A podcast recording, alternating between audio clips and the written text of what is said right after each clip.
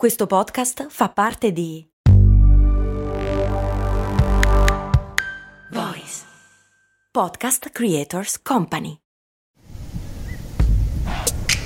Un occhiale Filman per leggere il mio romanzo estivo e uno per ammirare i paesaggi del mio viaggio on the road. Passa da Filman e acquista i tuoi occhiali da vista o da sole graduati. Il secondo paio è al 50%. Scopri le condizioni su filman.it. Filman, il tuo ottico. Una specie di puntata istantanea che risponde ai patron che si sono oggi cimentati sul canale di Discord cercando di capire se era vera una roba, ovvero lo spazio ha odore.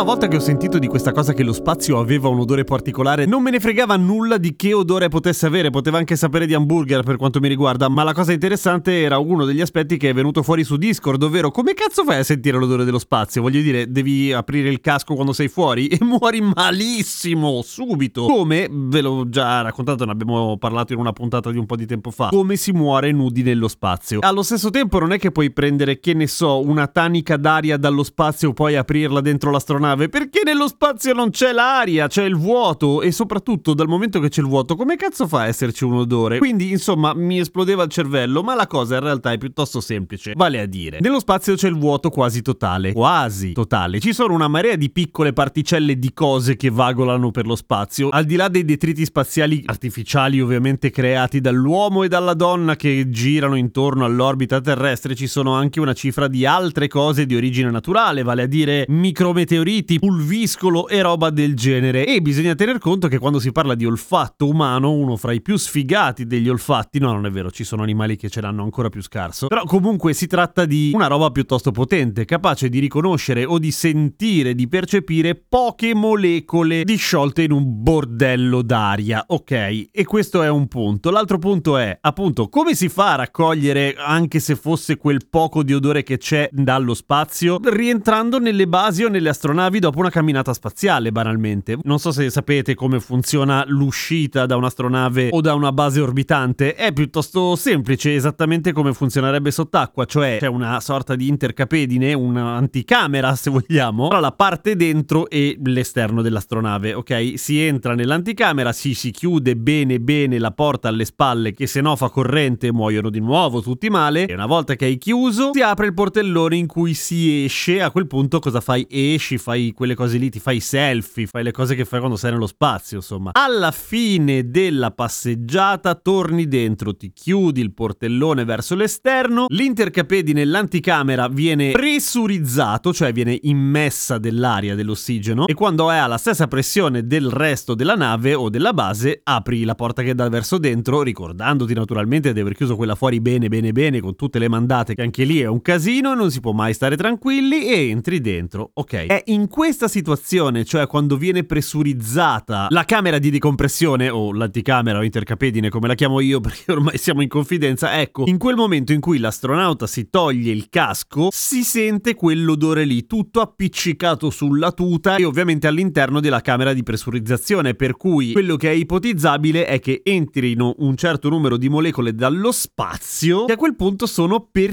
percettibili dai nostri nasi e soprattutto dai nasi degli astronauti. E quindi questa roba che cazzo è? Perché sarebbe interessante capire di che sostanza si tratta. Sono idrocarburi policiclici aromatici, che detto così sembra una roba che chissà che cos'è, tra l'altro hanno una bella sigla, ovvero IPA, ah, come la birra, ma sono una roba piuttosto comune anche sulla Terra, sono presenti nel carbone fossile, nel petrolio e in una marea di roba che brucia, in particolare la carne, per cui effettivamente, giusto per toglierci il dubbio, dubbio sì, sa di hamburger lo spazio. E tra l'altro sono molti naturalmente gli astronauti che hanno descritto questo odore e bene o male sono tutti concordi. Sa di bruciato, qualcuno dice carne alla griglia, qualcun altro dice polvere da sparo, qualcuno ferro bruciato, ferro caldo quando lo saldi. Ce l'avete in mente? Se nella vostra città ci sono dei tram probabilmente lo, l'avete sentito. O se no, qualcuno ancora più specifico sa di pastiglie dei freni della moto. Quella roba lì tra l'altro, vabbè, nello spazio ce n'è poco, ma è uno dei principali inquinanti qua nella terra, polveri sottili, quella merda lì. Per cui lo spazio è quasi del tutto vuoto, ma è inquinato. Pensa che culo, anche se poco, ma solo perché è molto molto grande. E chi cazzo ce li ha messi lassù gli idrocarburi policiclici aromatici? Eh, sono estremamente comuni in natura e probabilmente sono i residuati, i, il fumo che si crea quando si crea una stella. Sono presenti anche negli asteroidi e nelle comete. E qualcuno ipotizza che quella polvere non sia altro che il